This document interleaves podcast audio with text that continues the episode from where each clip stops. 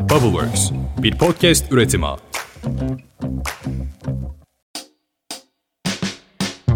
Selamlar, Podcast Boş İşler'e hoş geldiniz. Ben Seha. Ben de Atakan. Bubbleworks Medya'nın orijinal içeriklerinden olan Boş İşleri bu ay Sabancı topluluğu tarafından hayata geçirilen Sabancı Arf Almost Ready to Fly hızlandırma programı desteğiyle birlikte yapıyoruz. Sabancı Arf hem Sabancı topluluk çalışanları hem de dış girişimcilerin katılabildiği bir hızlandırma programı. İlk dönemini tamamlayan, Türkiye girişimcilik ekosistemi için fark yaratan bu programın detaylarını girişimcilere ve ekosisteme kattığı değerleri birbirinden harika konuklarla bol bol konuşma fırsatımız olacak. İlk bölümde de konuğumuz Sabancı Arf'ın mimarlarından Sabancı Holding Strateji ve İş Geliştirme Direktörü sevgili Yeliz Erinçkan. Yeliz boş işlere hoş geldin. Nasılsın? Merhaba, teşekkür ederim. İyiyim. Siz? Biz de iyiyiz. Çok teşekkür ederiz. Ben iyiyim. Şu ana itibaren bomba gibiyim.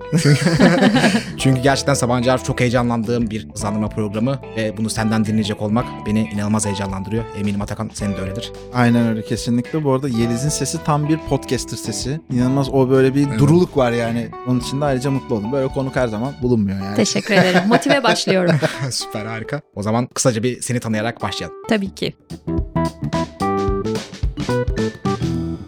ODTÜ mezunuyum. Üniversiteden aslında daha öncesinden kişi kendini belli ediyor. Üniversiteye girer girmez 6 tane farklı topluluğa, matematik kulübü, çevre kulübü, doğa kulübü, tiyatro kulübü gibi böyle bir sürü kulübe de girerek meraklı bir insan olmanın verdiği heyecanı yaşadım. Her birinden öğrendiğim, aldığım şeyler farklı oldu ve birbirine sentezlemeye çalıştım. Ardından işte master yine ODTÜ'de devam. Sonra İstanbul'a ipleri elime almalıyım diyerek özel sektörde çalışmaya başladım. Ford Otosan'da hayatıma başladım, iş hayatıma. Planlama, iş geliştirme, bayi geliştirme pozisyonlarında çalıştıktan sonra Sabancı Holding'e geçtim geçtim. Sabancı Holding'de belirli bir süre stratejik planlama yaptım. Uzun dönemli bakış, portföy yönetimi, hissedarlara destek olmak gibi birçok rolde yer aldım. Bu esnada bir yandan da fotoğrafçılık mesleğini icra etmeye başladım. Düğün fotoğrafçılığı, doğum fotoğrafçılığına başladım. Bir süre bunlar devam etti. Ta ki kendi çocuğum olana kadar. Sonrasında biraz ara vermek durumunda kaldım. Kendi hayatımdaki bu hızlı gidişata. İş hayatı devam etti. İş hayatında Birisa'ya geçtim belirli bir süre. Birisa'da da pazarlamadaydım. Pazarlama benim çok hoşuma gitti. Çünkü müşteriyi tam merkeze almak, müşteriyle birlikte yaşamak, ne istediğini anlayabilmek, ona göre ürün ya da hizmet ortaya çıkarabilmek o gerçek hayatta verdiğimiz savaş çok hoşuma gitti. Burada da müşteri olarak işte taksi şoförleri, minibüs şoförleri, çiftçiler benim segmentlerimdi. Onlarla etnografik çalışma yapmak, onların duraklarına gitmek, onlarla birlikte yaşıyor olmak gerçekten beni çok mutlu ediyordu.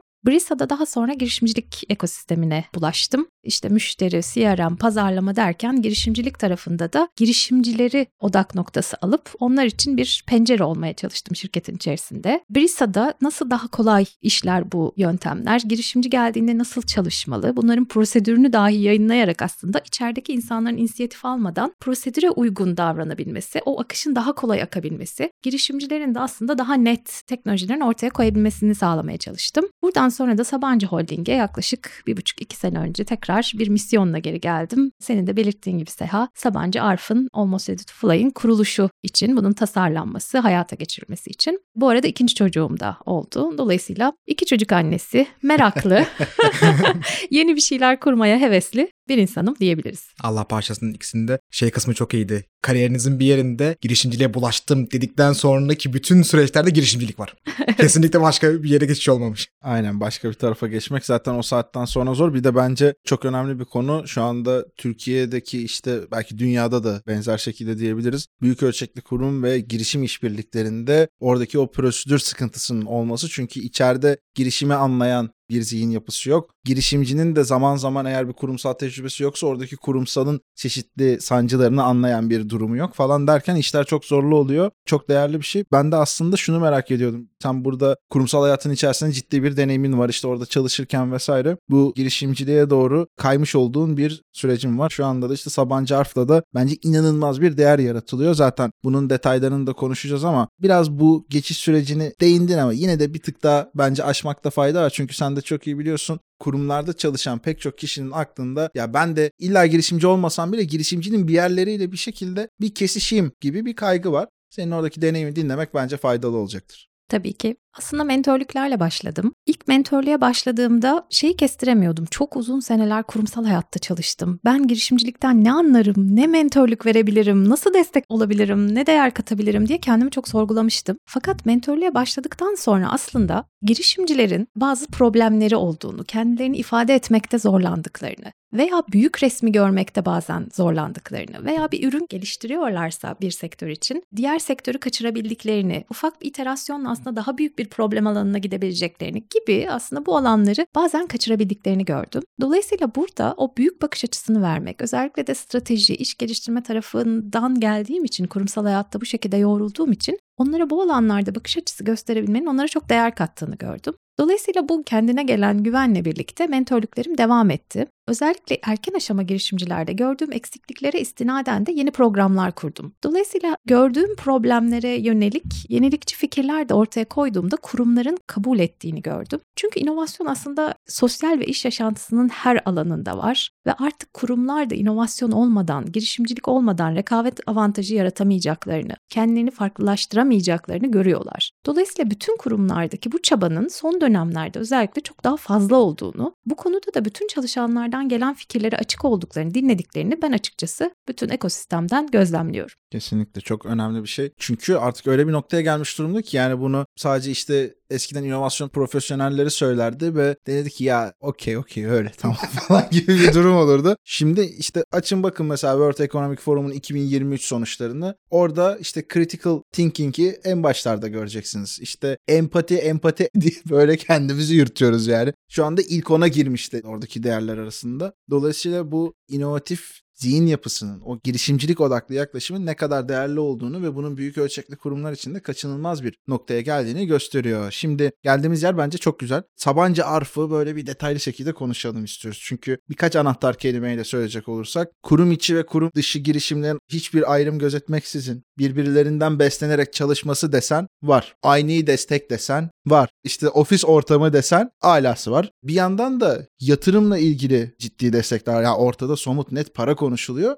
Bunların hepsini de geçtim. Girişimci için en önemli olan şey doğrudan müşteriyle temas kurabilme, hızlı POC'ler yapabilme. Ülkenin en büyük topluluk firmalarından bir tanesinin grup şirketleriyle bir telefon uzaklıkta bir hale geliyorlar. Dolayısıyla Bunları verdikten sonra sözü sana devrediyorum. Burada Sabancı Arf kimlere neler sunuyor? Vizyonu nedir? Yaklaşımı nedir? Bunları konuşalım.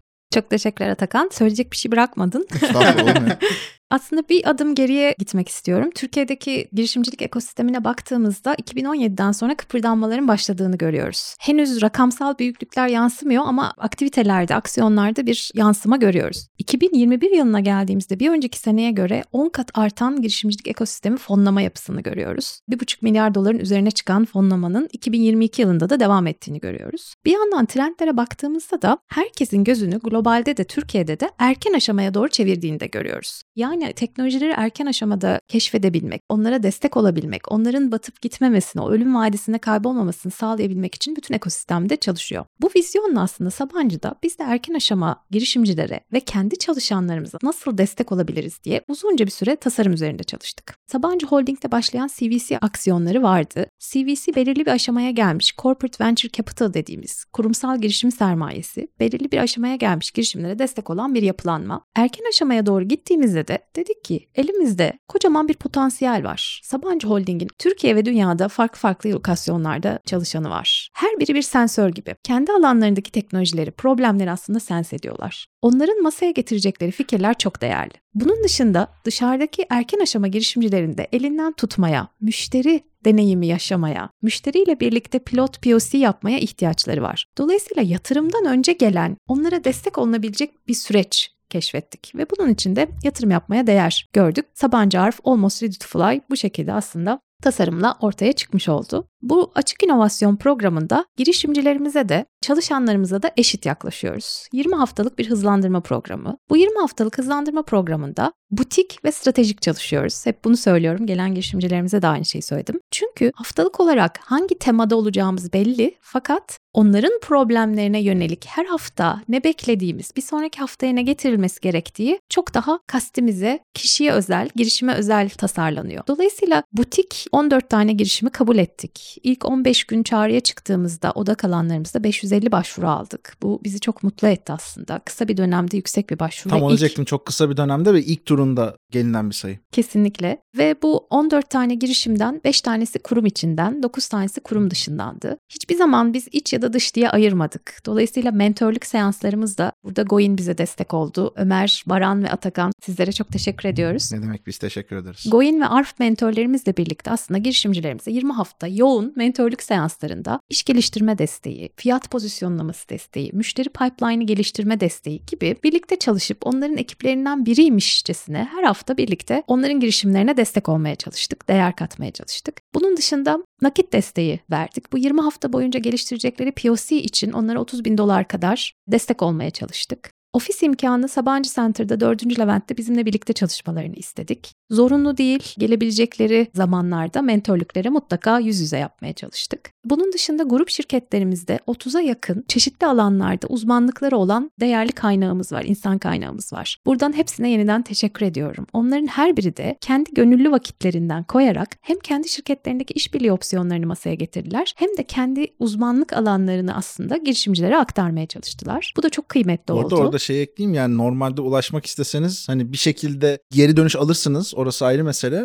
Ama bu kadar hızlı ve daha da işte gönüllü istekli bir şekilde o aidiyet duygusuyla desteğini almanın çok değerli olduğu ama Sabancı Arf'ın da orada bir kolaylaştırıcılığının da olduğu aslında çok değerli bir kitle vardı orada. Kesinlikle bir komünite haline geldi. Aynen öyle. Sabancı Arf ana mentörleri, Sabancı Arf şirket mentörleri, girişimciler. Ayrıca bununla da bırakmadık aslında. Birçok kurumu da Sabancı dışından birçok kurumu da davet ettik. Dolayısıyla onlar da tanışmak için geldiler. Yine Sabancı Arf'ın içinde olan birçok girişimle, teknolojiyle tanışmak için davetimizi kabul ettiler. Onlar da komünitenin bir parçası oldular. Bunlar farklı kurumlar. Biz burada rekabet değil, rekaberliği aslında ön plana alıyoruz. Dolayısıyla birlikte daha büyük bir değer yaratabileceğimize inanıyoruz. Dolayısıyla sağ olsunlar onlar da kırmadılar, geldiler. Hem tanıştılar hem de kendilerine değer yaratabilecek, win-win olabilecek fırsatları yakalamaya çalıştılar. Bunun dışında diğer girişim sermayelerini davet ettik. Onlar da geldiler. Girişimlere özellikle yatırımcı gününde nasıl sunum yapmaları gerektiği ile ilgili destek oldular. Onlar da mentörlük seansları yaptılar. Ve bu 20 haftanın yoğun, uzun bir maraton. Hani bazı açıdan baktığınızda kısa, bazı açıdan baktığınızda uzun bir maraton gibi olduğunu feedbackini de aslında bütün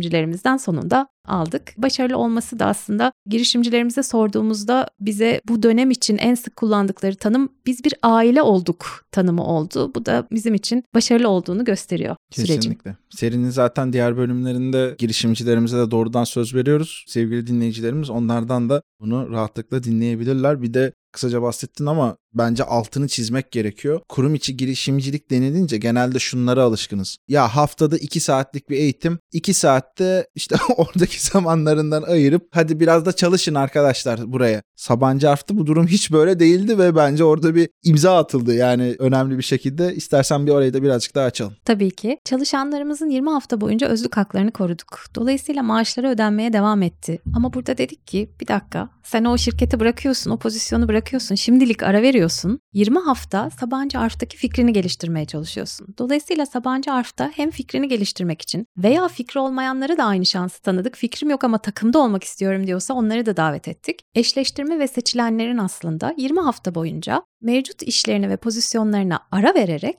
kendi işleri için, kendi fikirleri için çalışmalarını sağladık. 20 haftanın sonunda da yatırım kararı alanlar, kendileri de dışarı çıkmak isteyenler mevcut işlerinden ayrılarak kendi şirketlerini kuruyorlar. Bizim oradaki pozisyonumuz yalnızca minority, azınlık hissedar olarak oluyor. Bunun dışında 20 hafta sonunda ben güzel bir dönemdi, işime geri dönmek istiyorum diyen veya yatırım alamayan çalışanlarımız da aslında mevcut pozisyonlarına geri dönerek korunmuş haklarla birlikte çalışmalarına devam ediyorlar. Bu Türkiye'de ilk yapılan uygulamalardan bir tanesi. Baktığımızda her birimiz ben de hani eskiden olsa böyle bir imkan verilse girişimcilik serüvenim masanın bu tarafında değil diğer tarafında devam edebilirdi belki. Hani dolayısıyla belki biz de bir gün mezun Belki oluruz de. Atakan ben, bu programda. Ben valla hep diyorum yani burada Sabancı Arf'ı duyduğumdan beri ya keşke burada mentor değil de doğrudan girişimci olsak acayip iyi olur diye. Çünkü bir yandan mesela açık inovasyon dedin ya Türkiye'de gördüğümüz açık inovasyon örneklerinde de tam böyle bir şey yok. Yani genelde ne oluyor çünkü işte dışarıdan birkaç tane girişim kurumla girişim arasında acaba bir şeyler çıkar mı? Bunlar da değerli bu arada. Yani bunun da bir anlamı ve kesinlikle girişim hızlandırma ile ilgili bir yönü var ama doğrudan bu kadar böyle bir destek, hani birlikte yapma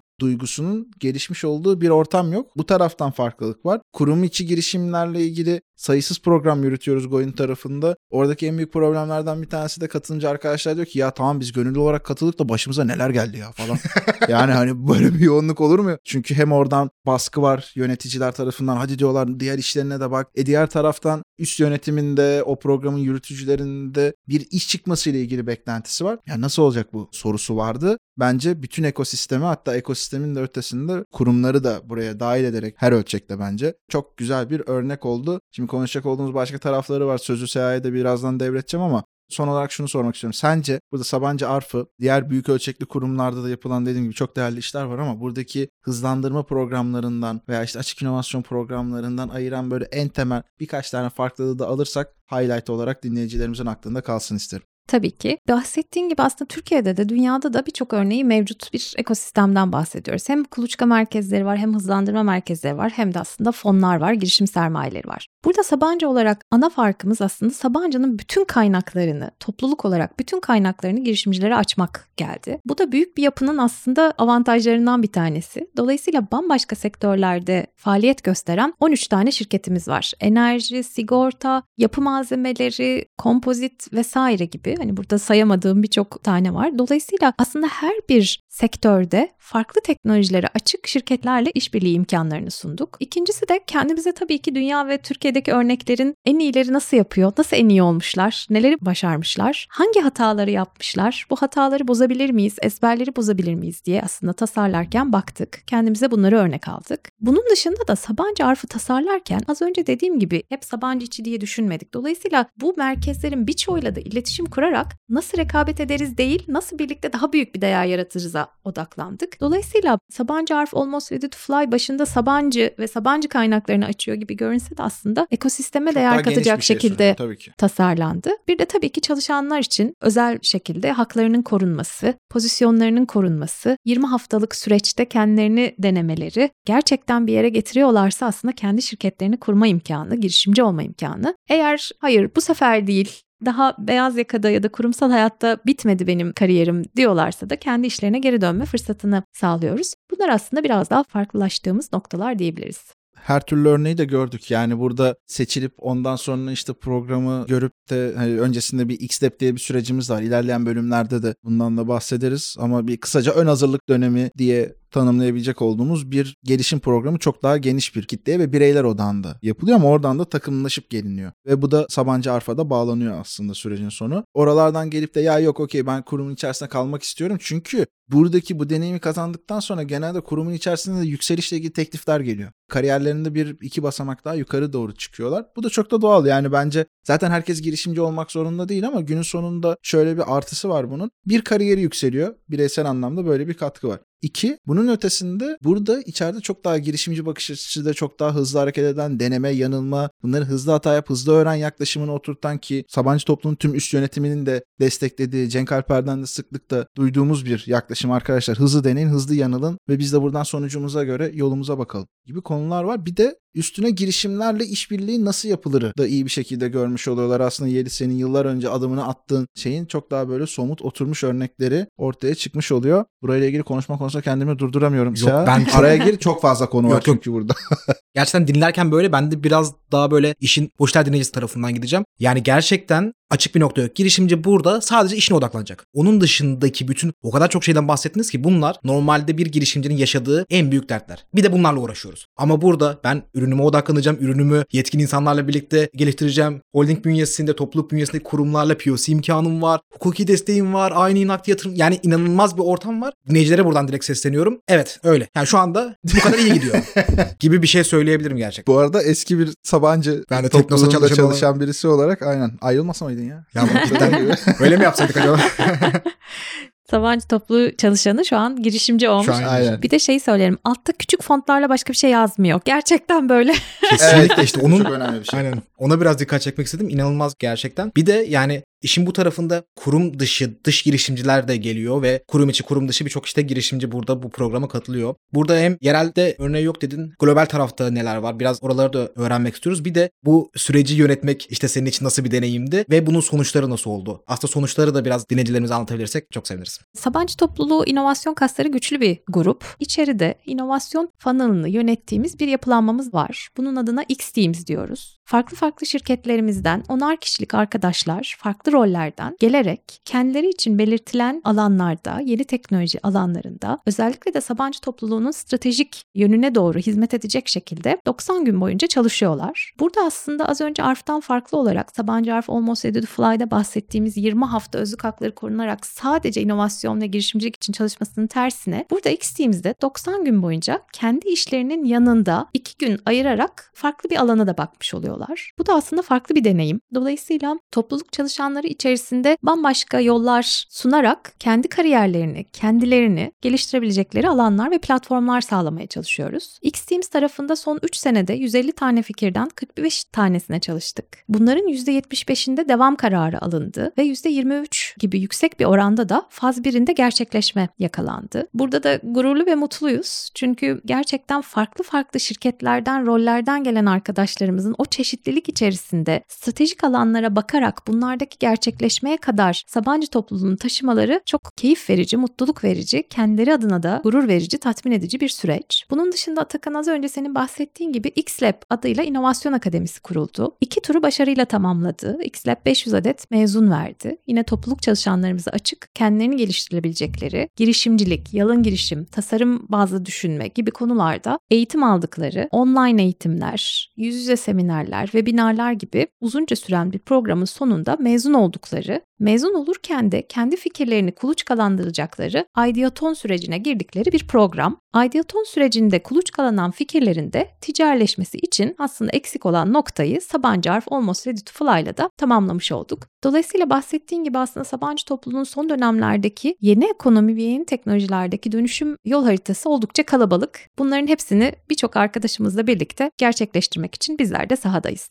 Süper. Şimdi aslında konunun en heyecanlı noktalarından birine geldik. Burada Sabancı Harf'taki vizyondan bahsettik. Gerçekten çok kapsayıcı bir vizyon söz konusu. Burada 14 takımın süreç sonunda işte değerlendirilmesi nasıl oldu, sonuçlar nasıl oldu? Biraz da bu konularla ilgili bilgi verebilirsen süper olur. Tabii ki. Açık inovasyon çerçevesinde girişimlerimizden başlayalım. Dışarıdan gelen şirketleşmiş odak alanlarımızda faaliyet gösteren 9 adet girişimimiz vardı. Aslında 9 adet girişimimizde az önce bahsettiğim gibi farklı farklı butik ve stratejik olarak onların problemlerine ve ihtiyaç alanlarına yönelik mentörlükler gerçekleştirdik. Birçoğunun aslında bu dönem içerisinde ilk müşterilerine ilk faturalarını kestiklerini gördük. Bunun dışında aylık kazançlarını arttırdıklarını, müşteri pipeline'ını, müşteri sayılarını arttırdıklarını gördük. Bunun dışında üretim bağlantıları yapanlar vardı. Çünkü artık müşteriler geldikçe elde yapılan manuel işlemler değil gerçekten bir üretim hattına ihtiyaçları Artık aslında oluyor. ölçeklenmeye doğru adım atmaya başlar hale geldiler. Kesinlikle. Ölçeklenmeyle birlikte üretim hattına ihtiyaçları oluyor. Üretim anlaşmalarını yaptıklarını gördük. Bunlar bizim için çok keyifliydi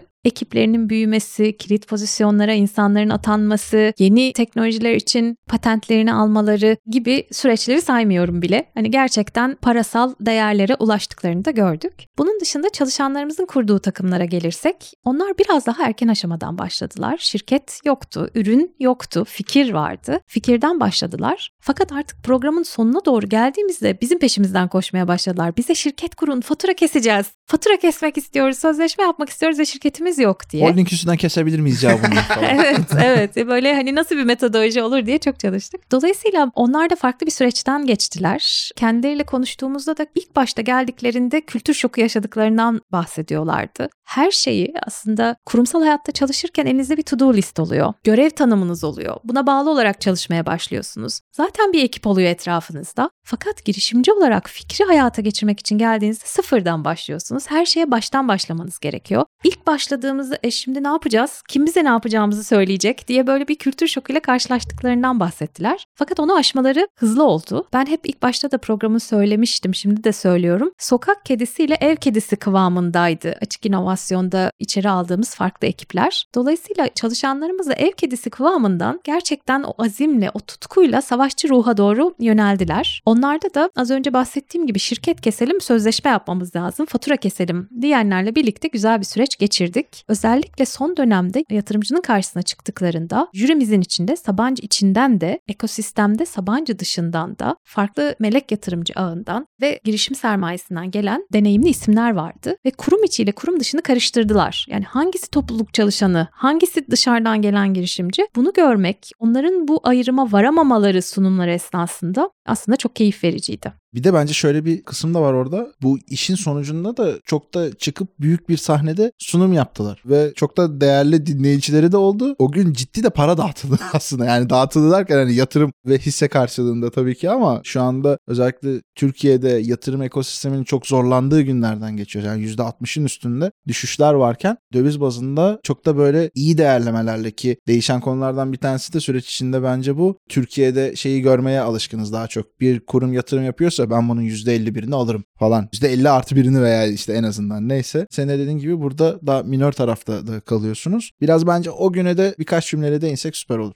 Tabii ki. Sabancı topluluğu bir ilki yaşadı, bir ilke de imza attı. 6 Nisan tarihinde Sabancı Arf Almost Ready to Fly birinci dönemin mezuniyetini Sabancı Center'da gerçekleştirdik. Mezuniyet günüyle. Demo Day esnasında 14 tane girişimimizin tamamı sunumlarını yaptılar. Çok profesyoneldi. Hepsini tebrik ediyorum. Kesinlikle. Çok heyecanlılardı öncesinde, sonrasında. Fakat çok güzel geçirdiler o günü. Hatta ben oraya şöyle diyorum. Çok özür dilerim. Onlara öncesinde diyorduk ki bakın arkadaşlar şu şu sunumları açın. İşte Y Combinator'ın sunumlarını izleyin. Başka Türkiye'deki programlarda çıkıp sunum yapanlara bakın. Şimdi mesela önümüzdeki yıl diyeceğiz ki arkadaşlar geçen sene çıkıp sunum yapanları Kesinlikle, izleyin. kesinlikle. Yeterli seviyeye gelmiş durumda yani. Bunu ekosistemden de çokça duyduk bu feedback'i. Sabancı Holding Yönetim Kurulu Başkanı Güler Sabancı da katıldı o gün. Baştan sona dinledi aslında bütün sunumları. CEO'muz, grup başkanlarımız dahil ekosistemden birçok katılımcı vardı. 400'e yakın kişiyle birlikteydik o gün fiziksel olarak. Aynı zamanda LinkedIn canlı yayını yaptık ve oradan da aslında 300 kemik dinleyici baştan sona bütün programı dinlediler. Bunun sonrasında da o sunumları dinledikten sonra yatırım yapmak için veya teknolojiyle işbirliği yapmak için girişimcilere ulaşmak isteyenler bizim kanalımızla aslında iletişime geçtiler. 6 Nisan'da yatırım kararımızı da açıkladık. 14 tane girişimden 8 tanesine yatırım kararı alındı. Bu aslında güzel bir oran baktığımızda. Dolayısıyla Y Combinator'daki yatırım oranlarına baktığımızda ilk dönemimizde onları aşmış olduk. Süper. Kabul oranlarında benzer oranlardayız. %1, ikilerdeyiz. Bence karşılaştırmanın buralarda olması da çok iyi bir şey. Yani o global vizyonun da bir göstergesi. Kesinlikle. 8 tane girişimin 6 tanesi dışarıdan gelen, 2 tanesi topluluk içinden girişimimiz. Bizim ticket size'larımız belli. Bütün işleyişimiz şeffaf şekilde web sitemizde yer alıyor. Süreç içerisinde 30 bin dolar nakdi desteğin yanı sıra aynı desteklerimizle iş geliştirmeleri aslında değerini ölçemediğimiz derecede onlara değer katacak destekler sağladık. Bunun dışında da 6 Nisan tarihinde Demo Day'de 8 tanesine 120 bin dolar daha ilave yatırım yapacak şekilde açıklamamızı yaptık. Süper bir destek. Özellikle şu anda Türkiye'deki erken aşama girişimcilik dünyasını düşünürsek bence oldukça değerli. Şimdi yavaş yavaş bölümün sonuna doğru da geliyoruz. Fakat öncesinde önemli bir konumuz var. Buradaki sürece başvurmak isteyen girişimci dinleyicilerimiz vardır. Biz burada boş işler içerisinde pek çok programa böyle başvuran, orada tanışan kişiler olduğunu da biliyoruz. Sağ olsunlar bizi de haberdar ediyorlar. Biz ilk önce buradan birbirimizi tanıdık vesaire diye. Dilerim ki böyle güzel işbirliklerinde vesile olacaktır bu yayınlar. Buradaki başvuru koşulları nelerdir? Bir de diyelim ki bir girişim buraya seçildi. İlk günden itibaren onu neler bekliyor? Mayıs sonunda yeni çağrıya çıkacağız. Mayıs 2023 son haftasında web sitemizden çağrıya çıkıyoruz. Oda kalanlarımız sürdürülebilirlik çerçevesinde iklim ve enerji teknolojileri, sürdürülebilir malzeme teknolojileri, dijital ve sağlık teknolojileri. Yine web sitemizden aslında oda kalanlarımızı görebilirler. İlgilenen tüm erken aşama girişimcileri ve tabii ki çalışanlarımızı başvuru için web sitemize bekliyoruz. Temmuz ayı başında seçilenleri açıklamış olacağız ve yeni programa başlayacağız. Seçim kriterlerimiz neler? Aslında erken aşama olduğu için ilk baktığımız şey ekip. Ekibin tutkusu, azmi, hayalini gerçekleştirmek için adanmışlığı var mı gibi kriterlere bakıyoruz. Bunun dışında tabii ki fikrine aşık olarak gelmesin. Erken aşama 20 haftada o kadar çok iterasyon olabiliyor ki sektöründe, ürününde, hizmetinde, konumlamasında. Dolayısıyla evet o adanmışlık, o tutku ve azim olsun ama değişikliklere de açık bir ekip Kesinlikle. olmasını istiyoruz. Bunun dışında ölçeklenebilirlik bizim için çok önemli. Hiçbir girişimin, hiçbir iş modelinin sadece Türkiye bazlı, sadece küçük bir pazar bazlı kalmasını istemiyoruz. Bizim onlara katacağımız değer bir yandan da hem yurt içinde hem de yurt dışında aslında onların büyümesi için gerekli bağlantıları kurabilmek. Dolayısıyla aslında hem Sabancı topluluğundan çıkan girişimleri, hem İstanbul'u hem de Türkiye'yi girişimcilik, global girişimcilik ekosisteminin bir parçası, önemli bir parçası haline getirebilmek istiyoruz. Bu sebeple ölçeklenebilirlik önemli. Risklere bakıyoruz tabii ki. Bir regülasyonel risk veya limitleyici bir faktör var mı? Rekabet ve rekabetten farklı farklılaşabilecek bir iş modelini masaya getirebiliyorlar mı? Bunlar da baktığımız kriterler arasında. Eğer karşılıklı el sıkışırsak aslında Temmuz ayında kickoff'la birlikte, başlangıçla birlikte 20 haftaya başlamış oluyoruz. Depar atmaya başlanıyor ondan Depara sonra. ve maratona başlıyoruz. Aynen. Maraton gibi süren bir depar diyebilir miyiz?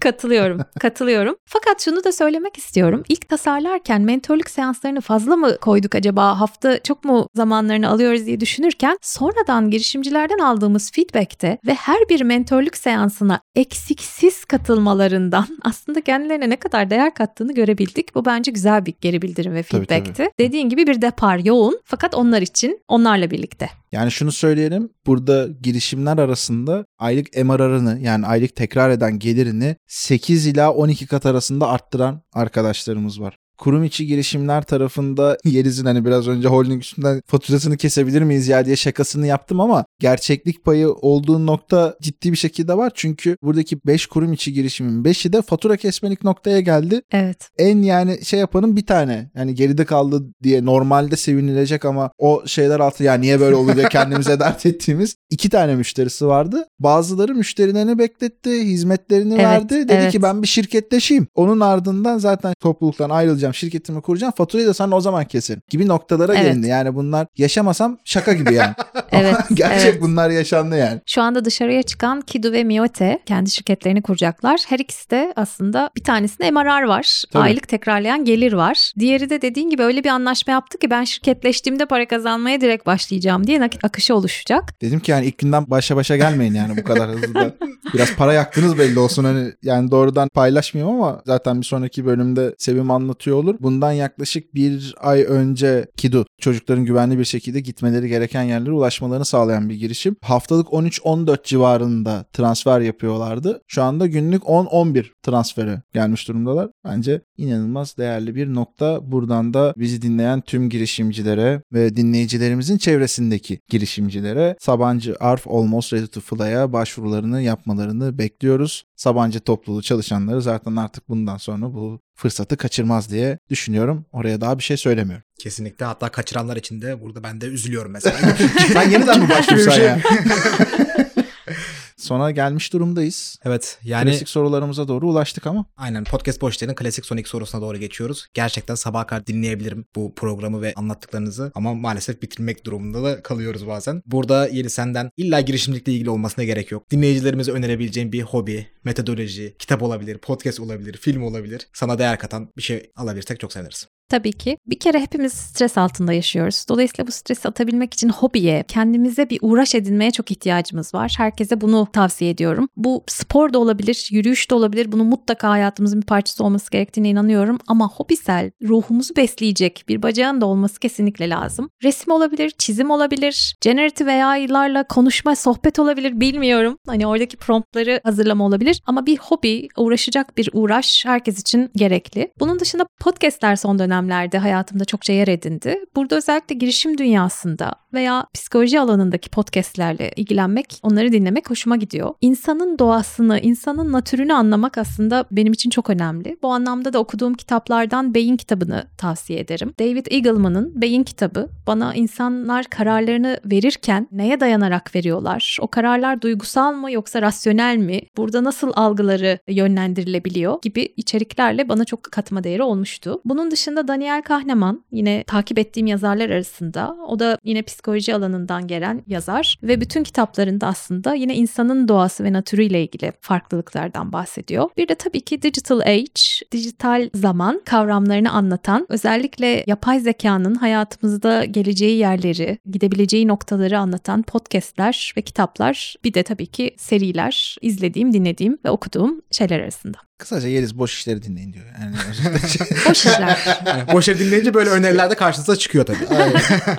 Evet yani yine bir sürü şey öğrendiğimiz ve ülkedeki aslında çok önemli bence bu alanda yazılmış olan hikayelerden ve daha da artık globale taşınacak olduğundan emin olduğum Türkiye'de artık girişimler için olmazsa olmaz denilecek bir noktaya gelmiş bir programı aslında hep beraber dinledik. Biz de ne mutlu ki Goin olarak burada harika bir ekiple bir bütün olarak hareket etme şansını elde ettik. Bizler için çok değerliydi. Bir yandan Bubbleworks'taki kimliğime dönecek olursak da burada bu kadar uzun bir süre boyunca verilmiş olan emeğin ve harika sonuçların boş işler dinleyicileriyle buluşması bizim için çok değerli. Çünkü şöyle bir anlamı var. Sen de çok iyi biliyorsun Yeniz. Biz bu işi 4,5 yıl önce girişimcilik boş iştir diyenlere nazire yapmak ve bunun altını doldurmak için yola çıktık. Hatta işte isimden dolayı da tepkiler aldık. İşte yaptığımız şeylerden, yorumlardan vesaire vesaire. Ama şu an geldiğimiz noktada bu ekosistemde bir şeylerin altının gerçekten daha somut adımlarla doldurulabilecek olduğunu ve bunun için emek veren insanlar olduğunu dinleyicilerimiz de buradaki binlerce insanla birlikte buluşturuyor olmanın sanıyorum ki haklı gururunu ve mutluluğunu böyle yüreğimizin tamamında en derinlerde yaşıyoruz. O yüzden sana da çok teşekkür ederim. Ben Senin teşekkür gibi ediyorum. liderler işte buradaki Sabancı topluluğundaki bu vizyona sahip liderler sayesinde aslında bu tarz programları konuşabiliyoruz ve orada sayısız emek veren girişimci, paydaş vesaire onların hepsinin de hakkını vermek gerekiyor. Biliyorsun bölümleri bitirirken de klasik bir bitirişimiz var. Diyoruz ki biz bu işe girişimcilik boş iştir diyerek başladık. Senin önüne de girişimcilik nokta noktadır diye o boşluğu versek sen nasıl doldurursun? Girişimcilik tanımına gireceğim ama ilk önce şunu söylemek istiyorum. Bu sana ilk konukluğum değil aslında. Tabii. Daha önce de yaptık ve o zaman Aynen. Bubbleworks Medya da yoktu. Sabancı Arf Almost to Fly da yoktu. Bunlara hep bunları yapmak istiyoruz hayaliyle konuştuğumuz bir seanstı. Ama bugün geldiğimiz noktada her ikisinin de aslında ayakları yere basar bir yere geldiğini görmek gerçekten benim için de Artık çok bir dahaki keyif verici. yayınımızda herhalde Londra'dan, Amsterdam'dan falan yapıyoruz. Umuyorum. Yani Girişimcilerimizle birlikte Bence de. kesinlikle. Kesinlikle. Girişimcilik nedir? Girişimcilik tutku, azim, uyum ve hayaline adanmışlık ile inovatif iş modeli, ürün veya hizmet geliştirmek demektir. Evet düşündüm cümlenin üzerinde. Öyle hemen söylenmiş bir şey değil ama bunların olmazsa olmaz olduğuna inanıyorum. O tutku ve azim böyle kelimede kaldığı gibi değil. Onlar gözlerden fışkırıyor, bedensel hareketlerden, vücut hareketlerinden fışkırıyor. Onu anlayabiliyorsunuz ve görebiliyorsunuz. Girişimcilik budur bence.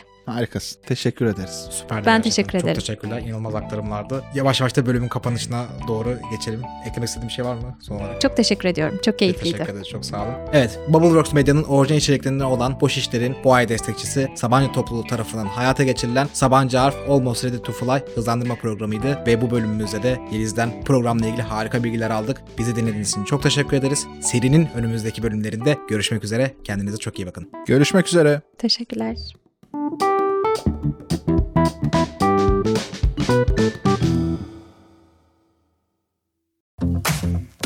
Bubbleworks bir podcast üretimi.